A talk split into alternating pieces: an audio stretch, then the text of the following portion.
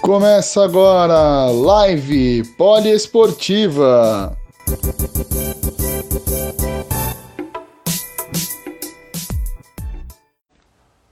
Olá, muito boa noite, sejam todos bem-vindos à nossa segunda live dessa noite de quarta-feira. Quase que eu me perdi no tempo aqui, essa pandemia, essa quarentena tá deixando a gente maluco já, né? Mas enfim, estamos aqui, eu sou o Gabriel Max, apresento para vocês esse bate-papo que a gente vai ter daqui a pouquinho com o médico Fabrício Buzatto, ele que fala sobre medicina do esporte, fisiatria, assuntos bem legais para todo mundo que pratica esportes, não só quem pratica esporte de alto rendimento, né? Então a gente está por aqui, estamos aguardando a presença dele para a gente poder convidá-lo para a live, e já temos aqui a Sônia Fátima por aqui, um beijo para ela, Rafael da Costa também está por aqui, um grande abraço, e conforme o pessoal for chegando a gente vai mencionando aí nas mensagens, tá certo? Então, a gente tá só aguardando então a presença do Dr. Fabrício Buzatto pra gente poder trocar uma ideia sobre fisiatria, principalmente, que é algo que muita gente não conhece, então a gente vai bater um papo com ele e também no que isso influencia na medicina esportiva, combinado? Lembrando que a nossa primeira live de hoje foi com o José Medaglia, grande técnico de basquete, grande treinador que estava lá no título de 87 lá nos Jogos Pan-Americanos como auxiliar, também esteve como técnico naquela oportunidade em que o Brasil enfrentou os Estados Unidos, aquele Dream Team, né? Então, a gente teve essa live agora há pouco com o Ícaro Dias. Então, esse conteúdo já está disponível no nosso Instagram, estará disponível também nas nossas plataformas de podcast, então fique ligado que a gente sempre está disponibilizando esses conteúdos. Então, se você perdeu algum detalhe, alguma coisinha agora, depois você pode acompanhar também, tanto aqui no Instagram, quanto no nosso Spotify e afins, né? Todos os lugares onde rodam podcasts, a gente tá presente também. Bom, o Dr. Fabrício já tá por aqui, vou mandar aqui a solicitação para a gente poder começar o nosso papo com ele, beleza? Vamos lá. Já fiz a solicitação aqui, estamos só aguardando o Dr. Fabrício. Ele que é nosso parceiro de Poliesportiva. Opa, seja muito bem-vindo, doutor Fabrício. Olá, Gabriel. Tudo bom? Obrigado mais uma vez pelo convite aí da Rádio Poliesportiva. É sempre uma honra poder estar junto com vocês aí. Legal, legal. Muito obrigado por ter aceitado o nosso convite. Você que já é parceiro já da gente aqui, já chegou a escrever na coluna. A gente está esperando. Vamos reavivar esse negócio aí. Mais textos para tirar essa... Aproveitar agora esse momento aí que todos nos recolhemos, né? Por causa dessa pandemia, então novas oportunidades podem aparecer nesse momento. Temos que pensar assim. Com toda certeza. É isso aí. A gente aguarda então. Vamos conversando aí para a gente poder alinhar isso certinho. Mas enfim, vamos lá. Fazendo uma breve apresentação, eu queria saber de você, doutor, o que é a fisiatria? Acho que é a pergunta principal para a gente poder dar início, para que a gente possa entender, para quem nunca ouviu falar em fisiatria, qual a explicação para isso? Não, e essa é uma pergunta extremamente pertinente, interessante, porque até colegas médicos muitas vezes não conhecem, né? E eu mesmo só fui conhecer quando eu estava no quinto ano de medicina, que teve um curso aqui, eu trabalhava numa academia, veio um médico, fisiatra e reumatologista daí de São Paulo, o José Maria Santarém. Fisiatra, então, fisiatra... Atra é médico, né? Pediatra, geriatra, então, e fisi é função. Então, é um médico da função. Ou medicina física e reabilitação. Então, é um médico que avalia e vê toda a questão do tratamento e prognóstico de qualquer tipo de incapacidade que um paciente pode ter. Desde uma lesão muscular, lesão óssea mais simples, mas como sequelas de AVC, sequelas de lesão medular... amputações, crianças com paralisia cerebral. Então, a gente é o médico que acaba estando associado aos grandes centros de reabilitações, como o Instituto Rede Lucy Montoro em São Paulo, a ACD, Sara, Rede Sara, tudo mais. E na medicina esportiva, o Brasil, a fisiatria não é tão expressiva, mas nos países, principalmente Portugal, acaba tendo muito fisiatra envolvido com a parte esportiva, somente para esse olhar clínico, não cirúrgico das lesões, essa questão muscular, biomecânica, tudo isso, e acaba que o fisiatra tem esse domínio, esse é um leque de formação dele muito grande, que eu associei com minha pós-graduação em medicina esportiva, que aí eu entro na parte mais de desempenho, rendimento, hipertrofia, emagrecimento, e a fisiatria casa muito bem com a parte de lesão e dor.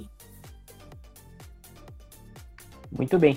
E a gente, falando um pouquinho mais sobre essa questão, quais são os pacientes mais comuns que tratam, que precisam de um fisiatra? Você já falou sobre essa parte de reabilitação e tal, mas quem são os principais pacientes que vocês lidam?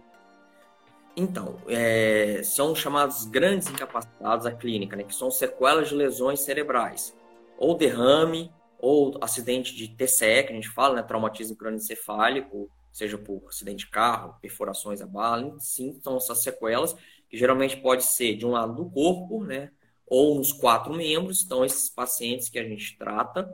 Sequelas de lesões medulares, pacientes que ficam cadeirantes, né, acidente automobilístico, hoje moto, né, o advento da moto. Eu lembro que quando eu entrei na residência, eu fiz em 2004, 2005, na Escola Paulista.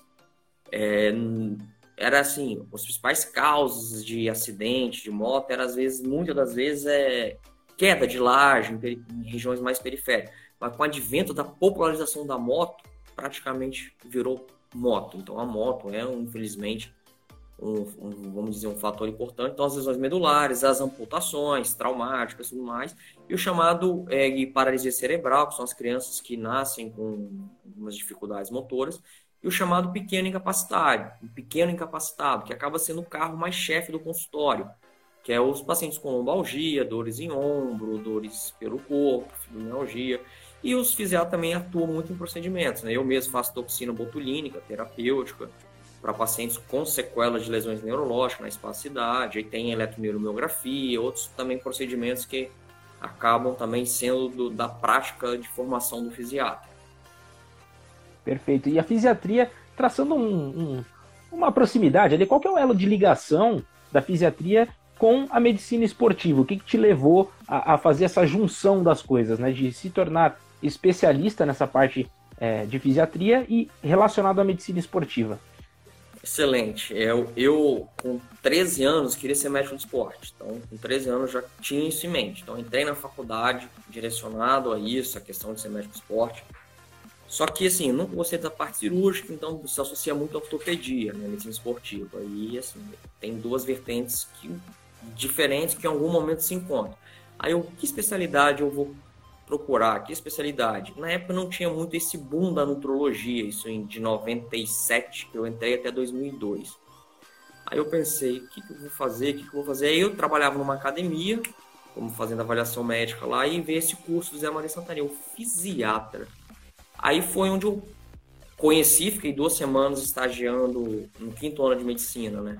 Estagiando em São Paulo, aí eu vi esse olhar bem clínico da função muscular, do movimento, da análise de marcha, análise de movimento, todo esse conceito da função mesmo, né? Aí eu falei, vou... Porque não tinha residência médica. Quando a gente fala em pós-graduação, a gente tem 2 opções para o médico. A formação em residência médica, onde há um convênio com o MEC, o Ministério da Educação e Cultura. Então, a gente recebe uma bolsa para isso. Então, de certa forma, isso garante, por exemplo, eu sou de Vitória, fui para São Paulo. Então, eu teria esse respaldo econômico para sobreviver. E a medicina esportiva não tinha residência. Então, ficaria muito difícil sair daqui para ficar lá e fazer uma pós, ter que pagar para fazer. Então, eu fiz a residência em fisiatria, e na época não tinha residência em medicina esportiva, e fiz a pós em medicina esportiva, no decorrer do período que eu estava em São Paulo. Então, hoje a fisiatria me dá muito esse subsídio, esse conhecimento para ser análise muscular, análise articular, análise neurológica, eu acabo levando para um paciente da fisiatria ou mesmo um paciente. A gente recebe muito com o médico de esporte, um paciente que treina, quer melhorar o rendimento ou que quer emagrecer, ganhar massa. Então, esse olhar global da função, o que adianta você querer que seu paciente melhore o rendimento ou treine bem se ele tem uma dor no joelho, uma alteração biomecânica, e não vai conseguir. Então, tudo isso a gente consegue, felizmente, agregar muito bem azeitado, como a gente fala, né? E é bom deixar bem claro que, claro, a fisiatria e também a medicina esportiva ela não é só para atletas de alto rendimento, né? Todo mundo que pratica esporte pode precisar também, né? Sim, com certeza. Excelente pergunta que a gente fala, né? Atleta, até no conceito, quem faz exercício físico já é um atleta, de certa forma, até quem treina. Então, a grande maioria na prática de consultório é o empresário, o engenheiro, o promotor, o juiz, o professor, o dono de loja, que treinam, querem melhorar, muitas vezes querem começar já com acompanhamento, ou aqueles que sentem uma dor, uma lesão, ou que sente que estagnou a evolução, não consegue muitas vezes ter um rendimento como ele queria, então acaba sendo isso, a grande... procura acaba sendo as pessoas do dia a dia mesmo. Perfeito. E quais são as principais dificuldades que vocês enfrentam, vocês fisiatras, dentro dessa profissão? Porque uma coisa que você já havia mencionado no início desse nosso papo é que muitos médicos não conhecem o trabalho de vocês, né? Não tem isso de uma maneira mais bem explicada. Qual que é a maior dificuldade? Seria essa de os próprios profissionais da saúde não conhecerem muitas vezes? Também, mas eu acho que a grande dificuldade que eu vejo é porque a fisiatria, de fato, é uma especialidade que trabalha em grupo, como equipe multidisciplinar. Então, a gente tem um fisioterapeuta, um terapeuta ocupacional, um fonoaudiólogo, um psicólogo, um educador físico, musicoterapia, tudo isso faz parte de um centro de reabilitação. A grande dificuldade é essa, porque infelizmente, carece de serviços qualificados Brasil afora disso. São Paulo, eu estive já em São Paulo, trabalhei com... Você é de São Paulo, né? Você é do interior de São Paulo, né? Sim, aqui da capital mesmo. Capital mesmo, isso. Então. Você mora onde aí? No bairro do Campo Limpo. Então. Inclusive, aproveitando, né, que você falou sobre esses centros de referência e que existe esse acompanhamento, a gente tem aqui eu tenho pertinho aqui da minha casa o Centro de Reabilitação Lucy Montoro. Então, vem gente da cidade toda... Então. A doutora Lina Mara Rizzo Batistella, que é uma fisiatra, que eu tive o prazer de trabalhar com ela, coordenei em 2007, o Centro de Reabilitação da Estação Especial da Lapa. Então, eu coordenei, eu fiz a Escola Paulista, e na prova de título ela me convidou para assumir lá, eu assumi, muito honrado. Ela depois foi secretária da pessoa com controle de deficiência física na gestão do Serra e do Alckmin, se eu não me engano. Então, ela criou essa rede. Ela é uma pessoa, vamos dizer, de certa forma, devota a isso. E São Paulo é a locomotiva do país, a gente sabe. Então, São Paulo tem essa facilidade. Tem as redes Sara, que envolvem uma outra questão política para a organização, e carece. Então, assim, você está no seu consultório e carece desses profissionais. E recursos humanos, os concursos, público, as formas de... segurar, né, o profissional de saúde, motivar é cada vez menor. Então, a gente carece de ter essas equipes multidisciplinares. Então, acaba que a gente, em consultório, faz uns procedimentos de toxina e trabalha com a equipe de fisioterapeuta e tudo mais, assim, referida. Uns têm clínica com toda a equipe. Eu não gosto, eu prefiro, assim, fazer uma parceria com um que atende aqui ou que atende lá para referir, devolver para eles. Enfim, isso acaba sendo uma dificuldade. Como acho que tudo na medicina, eu falo que a gente está vivendo essa questão da pandemia aí, do coronavírus, mas essa dificuldade de leito não é de agora. Muita gente passa... Agora veio tudo de uma vez, então isso ficou a flor da pele. E o que é mais importante, né? A gente vê o quanto é importante o SUS. Porque você vê que os estados estão começando a buscar na rede privada o leito que não tem neles. Então vai faltar para todo mundo. Então é uma situação assim... que a fisiatria acaba sofrendo, até porque, assim, é uma especialidade pouco conhecida, que mexe muitas vezes com um procedimento que não envolve alto custo, isso também muitas vezes não é um interesse econômico, e é de pessoas portadoras de deficiência. Então, de certa forma, isso ainda precisa de muito, vamos dizer, investimento público nisso. Não adianta só ter um centro de reabilitação.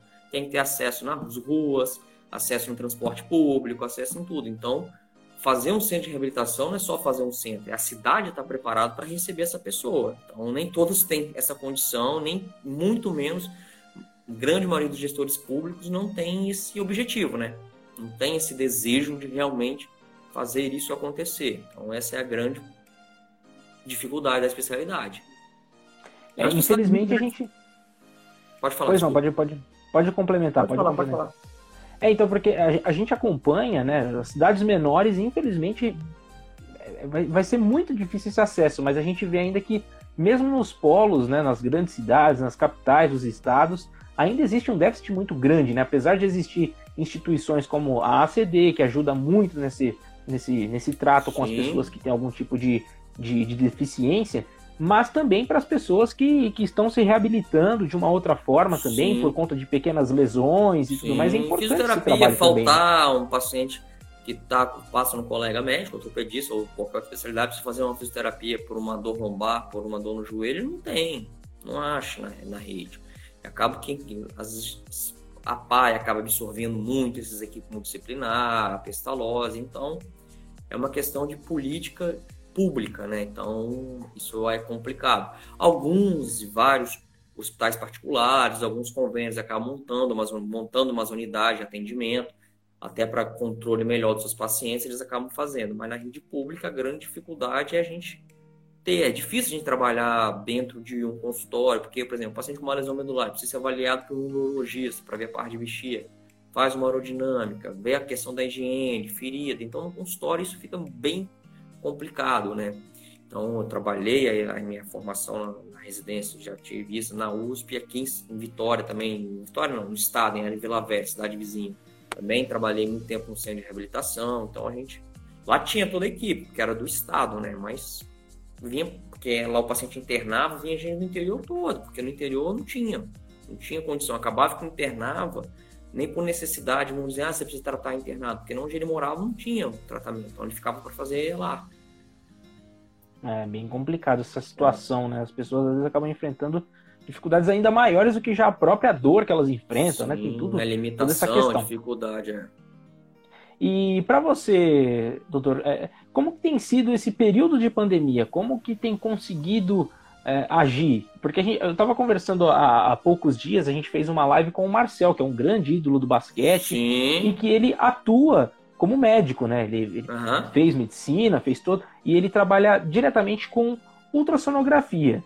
Mas, mesmo assim, tem aquela formação geral, então ele dá orientações para as pessoas que o procuram, se isso também acontece contigo, como que tem conseguido ajudar com a sua especialidade de alguma forma as pessoas que estão precisando, que estão com dúvidas com relação ainda a esse vírus, que a gente sabe que por mais que já tenha passado já 2 meses, né, praticamente da primeira morte por conta do coronavírus, a gente sabe que muita gente ainda está buscando mais informações, né? Sim, Em relação à questão da pandemia do Covid, eu também fiz um ano de clínica, acabo estudando, lendo muito, muitas pessoas me abordam, me perguntam, tem de certa forma ajudado muito essa questão da informação. E como o senhor falou, né, já tem aí quase mais de 2 meses já, né, da primeira morte, a quarentena aí já para 68 dias, enfim. É uma doença nova, então muitas especulações. Infelizmente, sem entrar no mérito de A ou B, isso virou um grande embate político, de a flor da pele, que quem se dá mal com isso é a população. Então, incerteza, uma hora fala uma coisa, uma hora fala outra, aí as pessoas acabam se posicionando muito mais por viés ideológico dos dois lados do que parar para pensar. Às vezes o próprio colega que se expõe tem uma certa visão dos dois lados que é natural, então isso infelizmente caminhou para isso. Então o que a gente precisa entender é que é uma doença viral, e uma doença viral não existe nada efetivamente que combate o vírus, é o próprio corpo que produz os anticorpos contra o vírus, porque o vírus, diferente de uma bactéria, tudo, ele entra dentro da célula, então não vai ter um remédio difícil de achar ali, ele vai ter que reconhecer essa célula como alterada e destruir. E dentro da fase 1, que é a fase viral, antes de virar a fase inflamatória, trombótica mais grave, tem muitas substâncias de ação in vitro, como a hidroxicloroquina, várias tuas. Mas isso não quer dizer que usar vai melhorar. Mas será que a gente também vai deixar de dar oportunidade de tentar diminuir essa replicação viral? Então isso é um questionamento que muitas vezes precisa ser feito, dispor. Que é isso, porque se pegar aí 90, 92% das populações que entrar em contato com esse vírus, vai sair numa boa, uns 50 não vai ter nada, uns outros 40, 42, vai sentir uma coriza, e como sem remédio não dá nada. Mas e esses outros que evoluem, será que algo poderia ser feito? Essa é uma dúvida que permeia mesmo, né? Agora o paciente já está grave, até esses medicamentos todos, o nível de evidência já cai, porque o vírus já multiplicou, já fez uma resposta inflamatória, formou trombo, que dá toda essa dificuldade aí. Mas enfim, uma doença nova que, infelizmente, ou felizmente, de certa forma, assim, vai mudar a forma das relações, até do trabalho médico, o mundo afora, não tem jeito. As pessoas vão olhar de uma forma diferente, até as questões dessas tipos de conversa, você vê aí uma plataforma, né, pode citar a Zoom, como ela disparou a questão de valor de mercado, valendo mais que todas as empresas aéreas, as pessoas vão ter medo, porque por mais que venha a vacina, e a eficácia, será que vai ter uma nova? Então, a circulação entre as pessoas vai ter um novo rumo, eu acredito. Então, a gente vai ter que se reinventar. Perfeito. E dando uma passada aqui na galera que estava acompanhando, que deu uma passada já por aqui, a gente tem o Fausto Genequini, que também foi um grande jogador de basquete, que a gente teve o prazer de entrevistá-lo também nos últimos dias, também deu uma passada por aqui. Patinati também está por aqui. Fabrício Martins Lima, Fefe Martins 10, Valesca Tibério, Luciano Massi, Thales Farias, Eliana Lira, Erlete Bissoli, Silvia de Souza Hair, Esporte Pelo Mundo _ também está por aqui. E é justamente isso, voltando para o esporte agora de uma maneira mais direta. Eu queria saber de ti, porque a gente está ouvindo falar, porque por conta dessa pausa dos campeonatos, das competições e de tudo que está acontecendo, que a volta desses atletas, né, a prática do esporte em alto rendimento, vai gerar muitas lesões, né? Mas isso é algo que ainda os médicos até não se manifestaram tanto, mas a gente ouve muito do pessoal relacionado a preparo físico, que esses jogadores eles vão sofrer, inclusive a FIFA, no caso do futebol, já fez uma alteração, né? É que 3 substituições eram feitas no futebol e vão passar a ser 5 durante este ano. Você crê que isso pode ajudar os atletas e quais são os principais tipos de problemas que esses atletas vão enfrentar nessa volta? Então, excelente pergunta. Eu falo que eu trabalho aqui como médico no time de futebol daqui, que é o Vitória Futebol Clube, que parou todas as atividades. Então, assim, o nível de treinamento em campo com o preparador físico e equipe é totalmente diferente daquele que você conseguir manter em domicílio.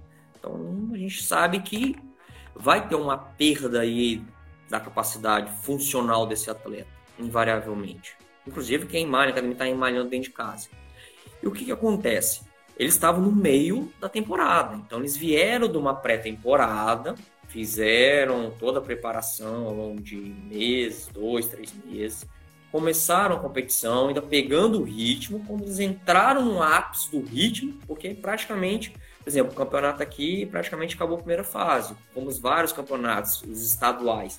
Então, aqui em São Paulo também, é. Então, eles estavam no finalzinho dessa fase classificatória ainda. Eles estavam já no ápice do nível, porque eles foram numa ascendência. Agora caiu, então voltar competindo é temeroso. O futebol alemão teve isso, as pessoas voltaram em nível de competição. É aquele que a gente fala em consultório, vê o peladeiro de fim de semana, passa a semana inteira sem fazer nada e vai jogar um futebolzinho no final de semana. É claro que, assim, não adianta, vamos começar hoje. Então, de certa forma, eu acredito que a gente vê aí o Flamengo, fez já 2, 3 testes com todo mundo fazendo, mas a realidade de 97% dos clubes brasileiros não tem essa condição de fazer um teste de sorologia, um teste de negócio que em todo departamento.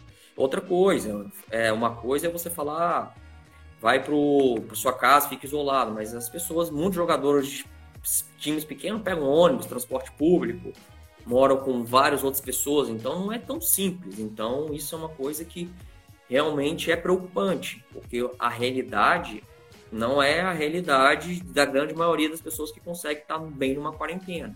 Então, eu acho que o que tem que se tentar ver é a forma de conseguir, antes de retorno de qualquer prática esportiva, é o retorno do treinamento. É igual às Olimpíadas. Ficou naquele dilema.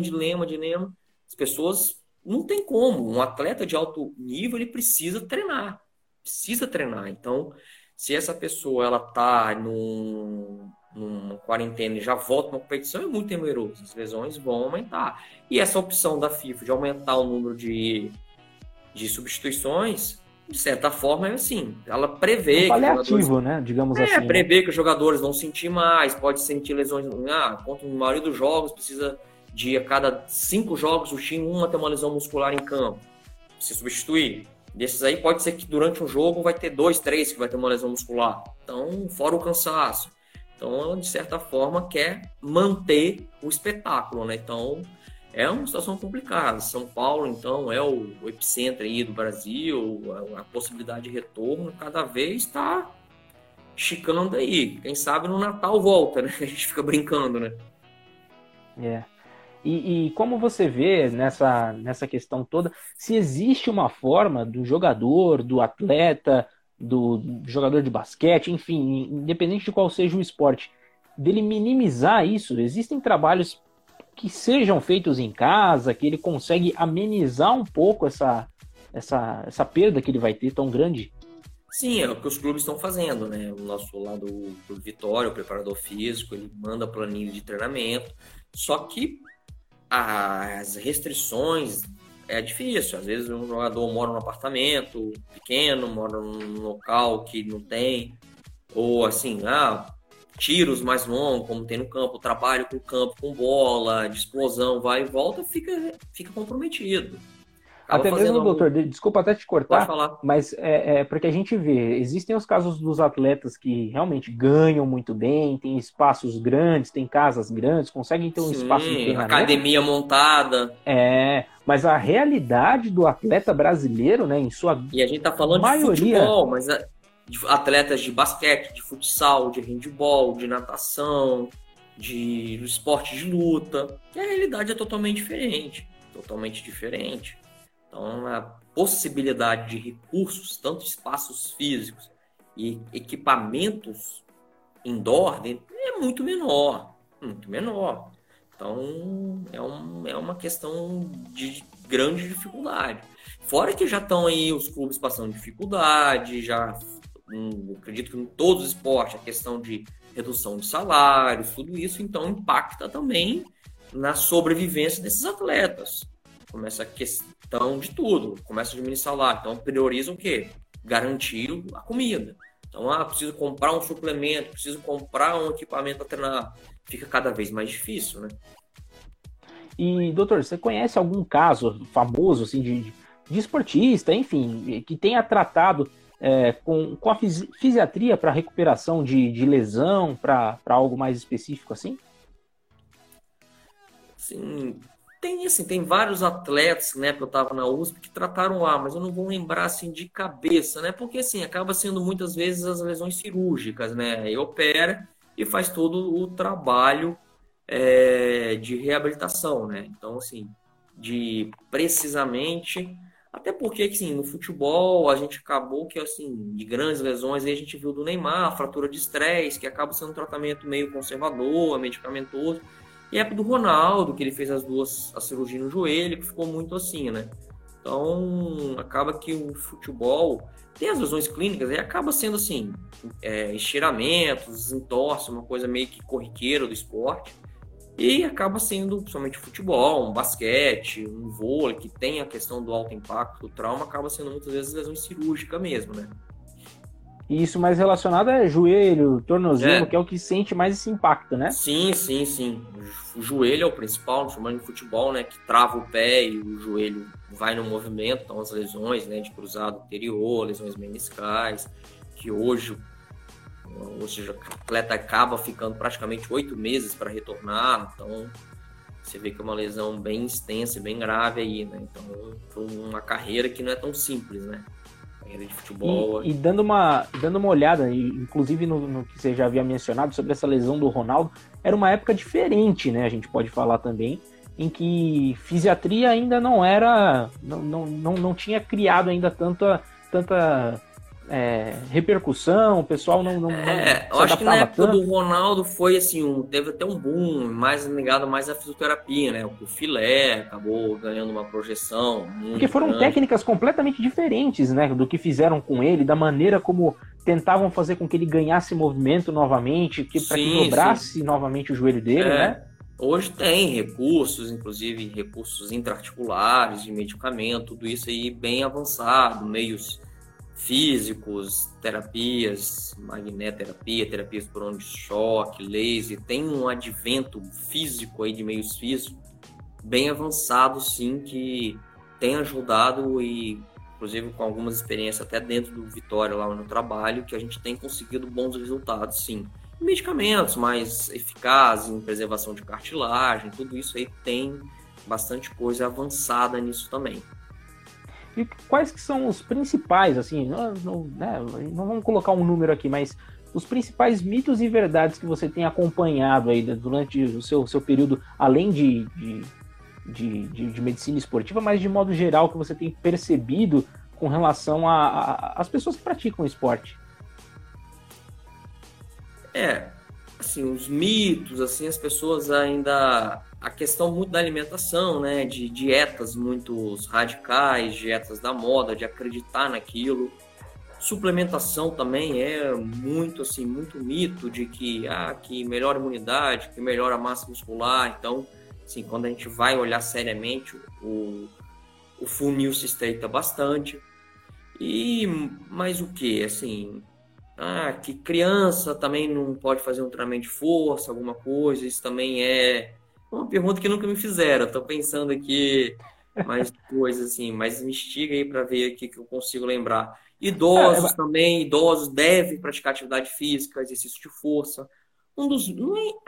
já não é mais mito, mas durante muito tempo o trabalho de musculação com pesos foi visto que não é benéfico à saúde, tem gente que acha que isso ainda não é fundamental, principalmente para cima dos 40, 45 anos e à frente, porque perde massa muscular, funcionalidade melhor. Massa muscular é fundamental para emagrecimento, então precisa sim, porque onde a gente quer mais gordura é nessa conversa, então quanto mais músculo funcionante, melhor é. Tudo isso aí são coisas que as pessoas carregam e acham que é verdade, né? Por anos e anos de ouvir uma coisa de um jeito e na verdade é de outra, né? E a gente vê até com relação aos suplementos, né? Em que as pessoas, às vezes, elas ligavam muito o nome desses suplementos, de whey, essas coisas assim, a bomba, né? E na realidade não é. É um complemento realmente para essa galera que pratica esporte de uma maneira para poder emagrecer ou então para poder criar mais massa muscular. Então acaba meio que desmistificando isso também, né? Sim. As pessoas... acreditam muito que tá tomando bomba, porque assim, é uma coisa, não é tão recente, mas não é uma coisa tão, vamos dizer, o Dr. Gustavo aí, o médico da base do Flamengo aí. Um abraço para ele, Dr. Gustavo. Não é uma tá falando de suplemento, não é tão recente, mas é agora não, porque se popularizou muito as indústrias de fabricação de suplemento, muito.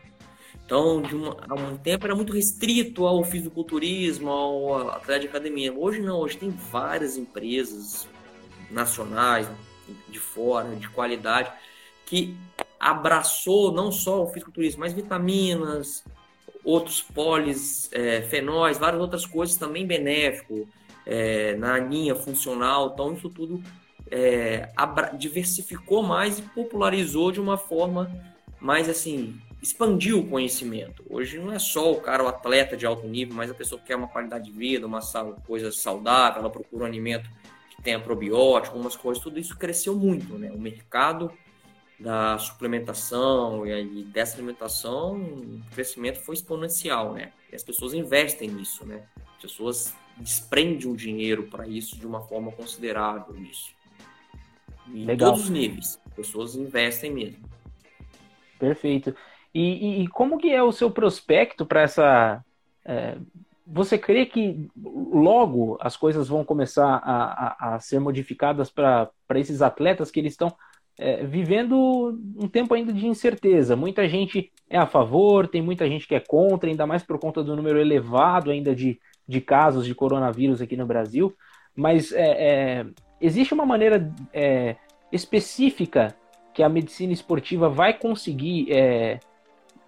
Eu não diria prevenir, mas de alguma forma orientar esses atletas para que eles possam encontrar atalhos, digamos assim. A gente sabe que tem a parte física, né, de preparo físico, que é muito importante, que já foi mencionado aqui, mas na parte clínica, teria como tentar retardar essas coisas para que elas aconteçam o mínimo possível? Retardar o quê? Desculpa, eu não entendi. Retardar o que você fala? Assim, na maneira que o pessoal tá nessa volta do esporte, de o pessoal se esforçar demais, se existe uma maneira de a medicina esportiva ainda tentar fazer com que o cara encontre esses atalhos, entendeu? A grande questão desse retorno é entender, e aí por isso que existe uma equipe multiprofissional dentro de um departamento de um futebol, ou de uma equipe profissional de várias modalidades, onde vários profissionais acabam avaliando esse atleta. O mais importante, eu acredito, nesse retorno é avaliar não só a saúde desse atleta, mas assim, quais as perdas físicas e as capacidades que ele tinha antes, porque há um controle, há um monitoramento desses atletas, para assim, dosar. Não adianta achar que o João, que estava treinando no ritmo X, vai conseguir voltar treinando no ritmo X.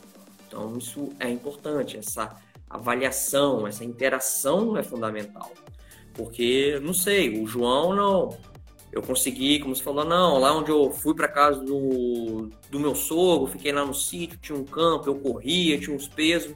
Ah, Pedro, não deu, tive que ficar restrito na minha casa, a casa era pequena, estava com meu filho pequeno. Ou seja, isso tudo vai ter que ser ouvido, né? Porque a grande realidade são essas dificuldades. Fala, Sapé, professor de capoeira aqui no estado, um abraço, meu amigo. A grande dificuldade vai ser encontrar isso. Eu acho que o fundamental é avaliar. E já tomei para 2 meses. Olhar todo o histórico desse atleta, se ele, antes da pandemia, alguma dor, alguma queixa, como é que estavam os exames dele, o segmento, o monitoramento, os atletas de consultório lá no Vitória, a gente tem esse monitoramento. Então, e clubes grandes, muito mais preciso. Então, tem todo um inventário, todo um histórico bioquímico, de exames de sangue, termografia, isocinética, tudo isso aí faz parte do arsenal de um atleta de alto nível, que vai precisar ser reavaliado. Esse atleta, de certa forma, ele está vindo para uma nova temporada. Então, por isso que essa nova temporada foi extremamente encurtada, principalmente futebol alemão, e a gente viu o que deu aí nas questões de lesões ou de risco aos atletas, né? E a gente sabe que nesse tempo todo que o pessoal está parado, claro que não são só jogadores, atletas de forma geral estão mais parados, mas o público como um todo, né? Então, muita gente está fazendo home office, tem trabalhado direto de casa, tem trabalhado sentado o dia todo e acaba, às vezes, até trabalhando mais do que trabalharia se tivesse que se deslocar para ir para um escritório, coisa parecida. Você acredita que o senhor vai ter mais trabalho daqui para frente também com relação às pessoas mais comuns, digamos assim? Eu trabalho, assim, em que sentido você acha que eu trabalho? Assim, eu acho que eu acredito que as pessoas estão mais sensibilizadas. Por quê? Além de ter ficado em casa, acabaram vendo que o sedentarismo está acima do peso, ter uma diabetes, uma pressão alta, é um fator de risco. Foi um fator de risco, ainda é, porque a doença está aí, para o agravamento e casos fatídicos de morte com Covid. Então, as pessoas estão mais preocupadas. Inclusive um paciente meu, que eu tive com ele por um outro momento, ele não tá vindo, porque tá com medo e tal, ele assim, tava até de certa forma com um peso menor do que ele tava antes. Eu falei, não, cara, eu tô com medo, porque esse vírus aí gosta de gordo, mata gordo, eu parei de comer, e, assim, controlei bem a dieta. Então, de certa forma, eu espero que o olhar para a saúde individual e até coletiva, porque a gente está vendo que não adianta você também ter uma condição financeira boa, folgada, ter um hospital bom, mas está faltando leito lá porque o SUS não tem. Então isso tudo, a gente tem que pensar no coletivo. Eu até publiquei isso no Insta hoje, essa questão do SUS. Legal, a gente é o país do futebol, país do samba, do carnaval, não, gente, é o país do Sistema Único de Saúde Pública, é o único país do mundo que tem essa universalidade, essa abrangência de assistência à saúde que nenhum outro país tem. Quando o cerco aperta, o sapato aperta, as pessoas recorrem ao SUS, tratamento de alta complexidade e tudo mais. Então a gente tem essa grande virtude. Então os governantes, eu converso muito com isso com pessoas, questão da política, que a gente precisa ver isso. Porque o SUS fortalecido é bom para todo mundo. Bom para todo mundo. Porque também a gente tem uma pessoa, uma funcionária que trabalha com a gente. Ela depende do SUS. Se a gente perde essa funcionária, as empresas, como faz? As pessoas. É uma rede. A gente precisa das pessoas. E as pessoas precisam uma das outras. Então, de certa forma, essa questão da pandemia talvez vai mexer. E a gente está vendo. Começa aí investigações que, desculpa a expressão, mas no momento desse, gente falando que pode, não estou acusando, mas pode ter desvio de dinheiro público nisso. Então, a gente, como assim não se revoltar e não se sensibilizar com isso? Tem que ser de todo mundo, porque isso é uma coisa que está afetando todo mundo. Então, é uma coisa que... até muitas dessas mortes, será que esses pacientes realmente foram assistidos de uma forma que deveria ser? É uma coisa que não vai ter resposta. Foi bem assistido, onde ele foi, tinha toda uma equipe preparada. Com certeza é difícil. A equipe de UTI é uma equipe muito nobre. Não dá para achar que você vai de uma hora para outra tem 200 leitos, vai ter 500 leitos. Esses 300 leitos os profissionais não têm essa vivência de UTI. É uma outra pegada. Enfim, essa pandemia, eu acho que as pessoas têm até vindo no meu consultório, têm recebido pacientes que estão treinando, que eu acho que também, assim, que eu acabei recebendo, que as pessoas diminuíram, aí entra a medicina esportiva. As pessoas, assim, diminuíram a intensidade e volume do treino. Não treinam como antes. Tô ganhando peso, tô ansioso. Minha massa muscular tá diferente. Então, a gente tem recursos, suplementos, farmacológicos, que é a linha que eu trabalho, da gente controlar a compulsão, ansiedade por comer, não tá dormindo bem, você viu, você deve ter vivido aí, bombou a venda de Rivotril, um medicamento para ansiedade, para dormir. Então, as pessoas não estão dormindo bem, porque uma coisa é você ter, eu tenho meu vínculo no Serviço Público Federal, estou trabalhando lá na assistência, lá na enfermaria, com os residentes, estou trabalhando, mas tem muita gente que tem um restaurante, que tem 10 funcionários e está fechado. As contas estão chegando, então as pessoas, nem todo mundo tem o salário batendo todo final do mês em casa. Então, as pessoas estão ansiosas, estão preocupadas, não estão dormindo, estão comendo mais que o habitual. A gente não é meus pacientes, mas a gente ouve falar índice de alcoolismo, de violência doméstica, tudo isso as pessoas estão à flor da pele. Então, até minha esposa é psicóloga, atende, assim... A demanda está bem grande nessa questão. E, assim, é uma coisa que já vinha antes da pandemia. O futuro da medicina, de forma geral, e só vai crescer, são as questões neuropsiquiátricas. Então, assim, ansiosos, depressivos, é cada vez maior que esse mundo. Você está diante de uma pandemia, todo mundo dentro de casa, faltando leite, aí você ouve falar que estão desviando dinheiro público. É de ser uma revolta, assim, que não dá para... a gente aceitar, e a gente vai aceitando. O comodismo eu acho que o conformismo é uma coisa que o ser humano não devia aceitar, né? Mas, infelizmente, a gente vive isso aí por décadas, né? Perfeito, doutor. E havia sido mencionado também durante a resposta com relação ao SUS, que o Brasil é privilegiado em ter um sistema único de saúde que atenda as pessoas de uma maneira gratuita, né, digamos assim, porque tudo sim, bem que tá implícito nada de graça, mas, né, ainda é uma forma mais fácil acesso para as pessoas. Você crê que daria para ter sido evitado esse grande boom? Porque a gente vê que até médicos foram pegos de surpresa com a quantidade de pessoas que acabaram aparecendo de uma vez também, né? Isso acaba deixando os médicos mais à mercê também do próprio vírus, porque é tanta gente que fica difícil até de ter o contato com as pessoas. Sim, sim. O preparador físico do Vitória e o Rafael chegou, o Fragoso, Rafinha aí. Um abraço pra ele, hein? O que a gente estava falando, só para depois você volta, não sei, só para eu não perder o fio, que você falou do SUS, os Estados Unidos, isso. Não tem sistema público de saúde, as pessoas foram encontradas mortas dentro de casa. Porque muitos também não querem ir para o hospital com medo e não tem assistência lá. Lá não existe, você não tiver um dinheiro no bolso, não é atendido. Então, assim, a gente tem esse privilégio e, infelizmente, não é que não sabe aproveitar. O dinheiro não é bem aplicado. Então, você estava falando aí, você perguntou, desculpa, então, junto com isso, né, do SUS, os próprios médicos que trabalham no Sistema Único de Saúde, agora eu lembrei, lidar de uma forma, tal, que pudesse melhor preparar os médicos também, né? A grande questão de preparar os médicos foi uma doença nova. Então, assim, a evolução, uma coisa é você ouvir falar que na Itália, foi assim, quando o paciente está diante de você, é outra. Tanto que a Itália hoje, depois falou, a gente viu que o problema que matava os pacientes eram os trombos.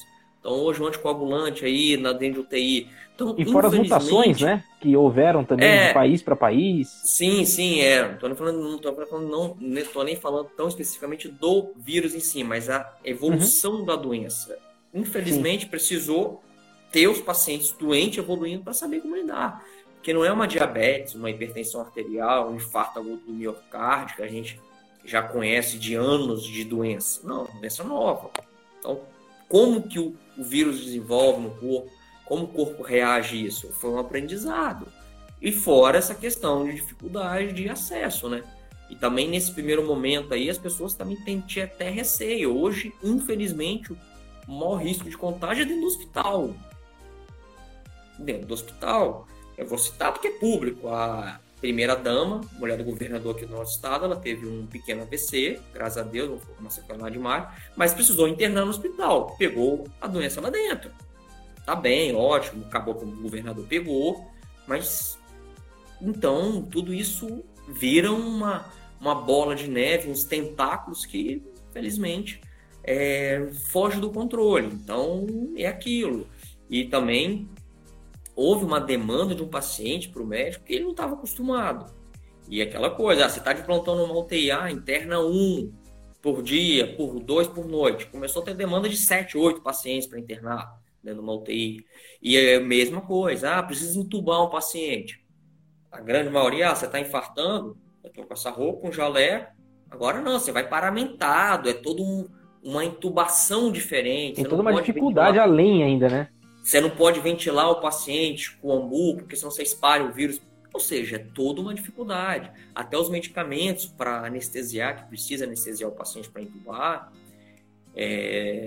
foi descobrindo qual o melhor, porque a doença pega o coração, pega o pulmão, pega de que forma? A diferença é tomar uma pancada na cabeça, não tem uma doença no coração ou no pulmão. Agora, esses pacientes têm uma doença no pulmão e no coração, então não é todo medicamento que vai reagir bem. Então, é um constante aprendizado. Então, assim, os colegas, eu não estou na linha de frente, mas, assim, os colegas que estão, uma situação, assim, desgastante, diária, de desgaste ou sofrimentos diferentes a cada dia. Até falta de convívio com a própria família, tem que ficar isolado também, né? Sim, não pode entrar em contato e a incerteza do que vai vir pela frente hoje. Diferente você trabalha dentro de um setor que é específico de uma doença lá. Você já conhece ela por anos. Essa doença, ela te surpreende, né? A evolução. E veio uma pergunta agora da Laridef, inclusive um beijo para ela.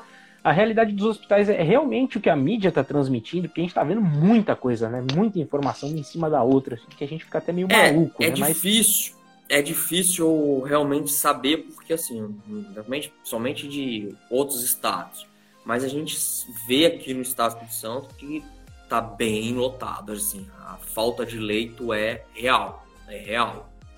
Então, é bem preocupante.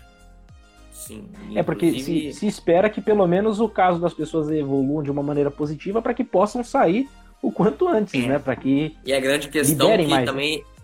A grande questão é que esse paciente, o tratamento em UTI é mais de 7, 10 dias, então não é um tratamento tão curto, né?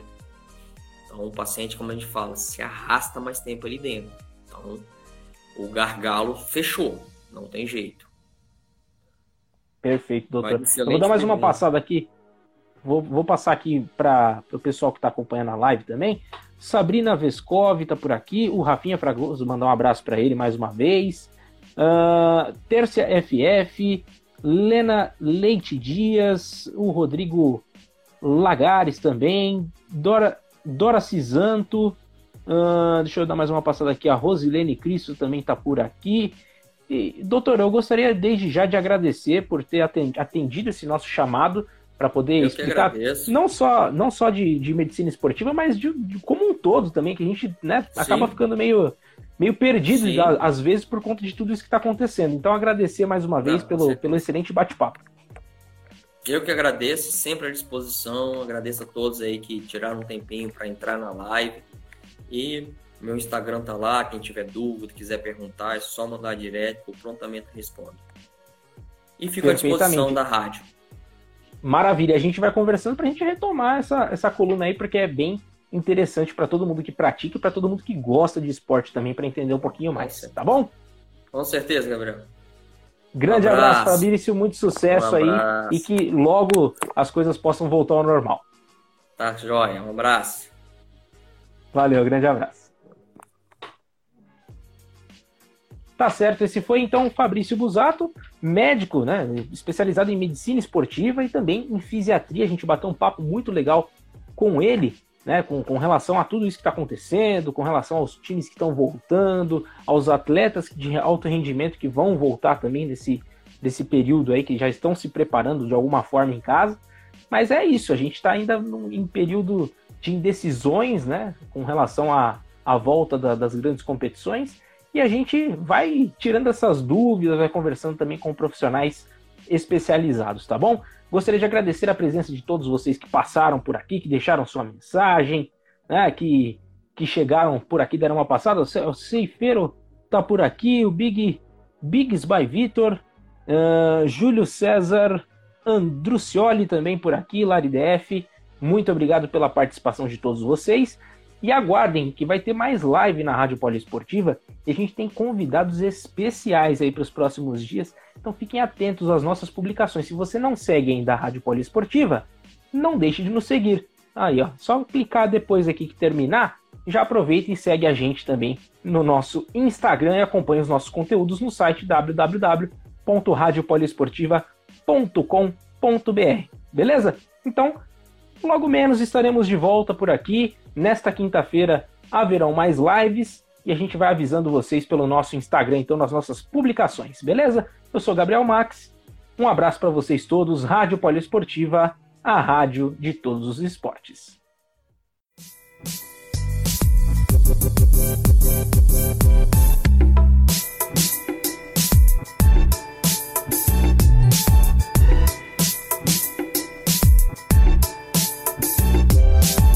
Termina agora a live Poliesportiva.